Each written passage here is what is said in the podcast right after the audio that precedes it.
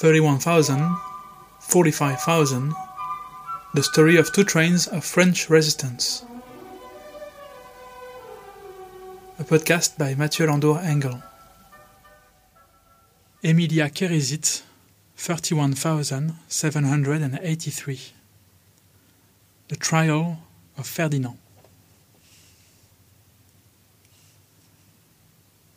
Today is the 1st of January 1951. The trial of Ferdinand Werner begins. Emilia Kerisit is not here for the trial. Back in 1942, Emilia Kerisit was a nurse living around Tours, south of Paris. She mostly took care of French soldiers, even after France lost the war against Germany. At the same time, she put in place a resistance network where she helped the transit of soldiers, allies, and Jewish families to the French Free Zone line. It was a well organized system.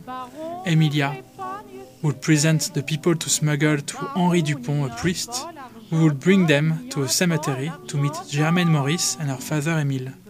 They would gently bring them to the demarcation line, where they would meet another duo Joseph Pouponneau and his wife, living on the other side.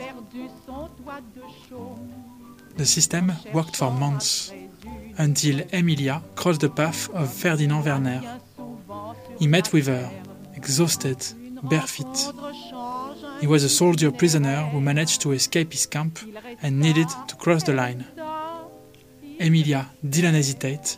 She took care of him for a few days. Then she met with the priest the network would help him cross the line in a matter of days. A week later, Emilia met with Ferdinand a second time. He was supposed to be away in the French prison. He explained he came back to help a Jewish family. She met him a third time, a few weeks later.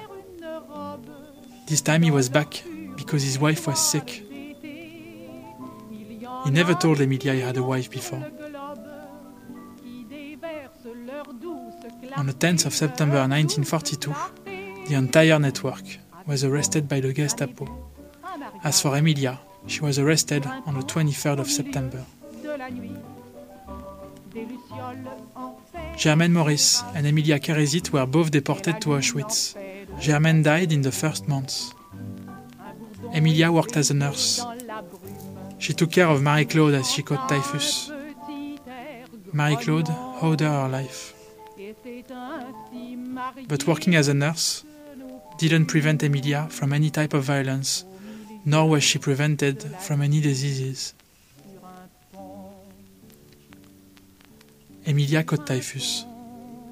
She was beaten by other prisoners because she caught it. She died on the 25th of May 1943.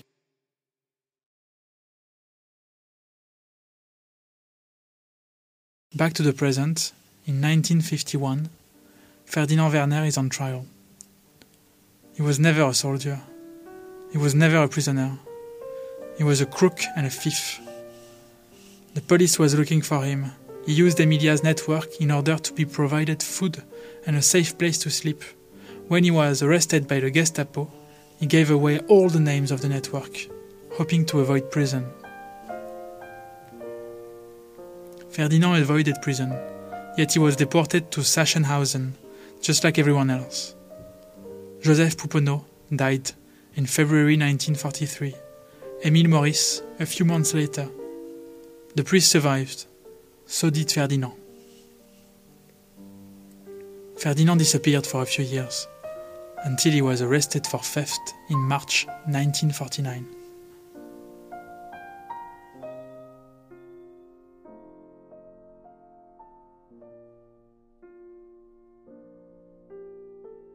Today is the 6th of January. Ferdinand is condemned to forced labor, as well as being nationally degraded. Ferdinand is indeed guilty. He also pays for all those who helped deporting the entire group he pays for the Gestapo who arrested Emilia, the police officers who moved her from a prison to another, the administrators who put her and Germaine on a list of 230 women to deport to Auschwitz, for the woman who beat Emilia to death in Auschwitz as she was lying on the ground, sick with typhus. You can't put so many people in jail. The country needs to move on. Europe needs to move on. Plus, De Gaulle said France won the war. They were mostly resistance and heroes. You can't have too many villains in a country of heroes.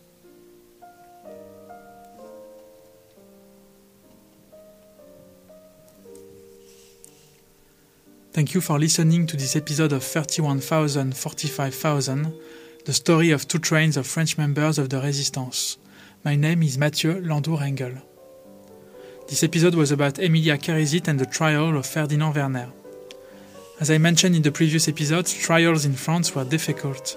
To put things simply, the country was hurt, confused. During the Second World War, in a matter of only years, France lost a war against Germany.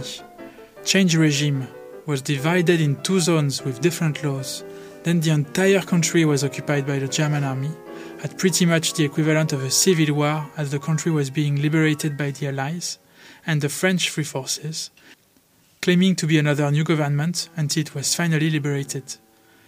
This liberation led to a reckoning, leading to the execution of maybe 10,000 people and public humiliations all around the country, most notably the shaving of women, accused of relations with the German authorities. And finally, a new government was put in place, leading to trials.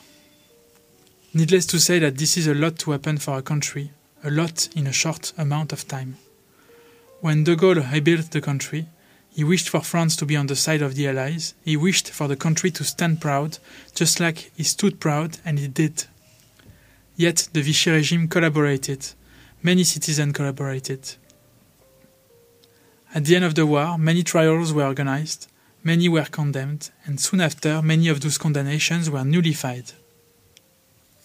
For example, Pétain was condemned to the death penalty, later changed to life imprisonment, later changed to confinement.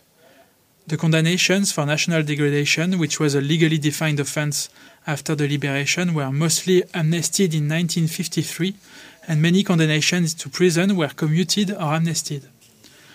Whether or not uh, leniency was justified, it is easy to understand that for those who had loved ones arrested, executed, or deported, it must have been devastated and considered a betrayal.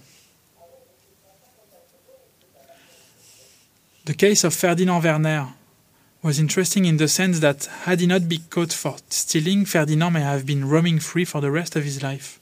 Ferdinand was also a convenient person to accuse. He was not a member of the Vichy regime, he was a denunciator.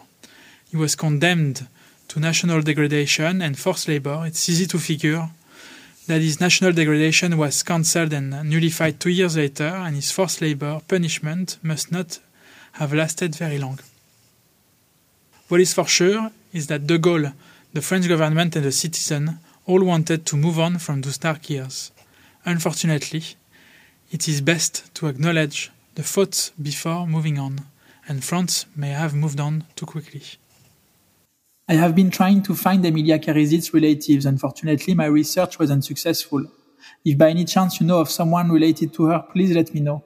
I would be very pleased to get in touch and make sure the text I wrote doesn't contain any errors. My sources for this story mostly come from the book Le Convoi du 24 janvier by Charlotte Delbo, the book Le Syndrome de Vichy by Henry Rousso, the website Mémoire Vive, the Foundation for the Memory of Deportation website, the Maitron website, and the fantastic website Auschwitz.org. Thank you very much for your attention. Next episode will be about Charlotte Delbo and her book. 31,000, 45,000, the story of two trains of French resistance. a podcast by Mathieu Landour Engel.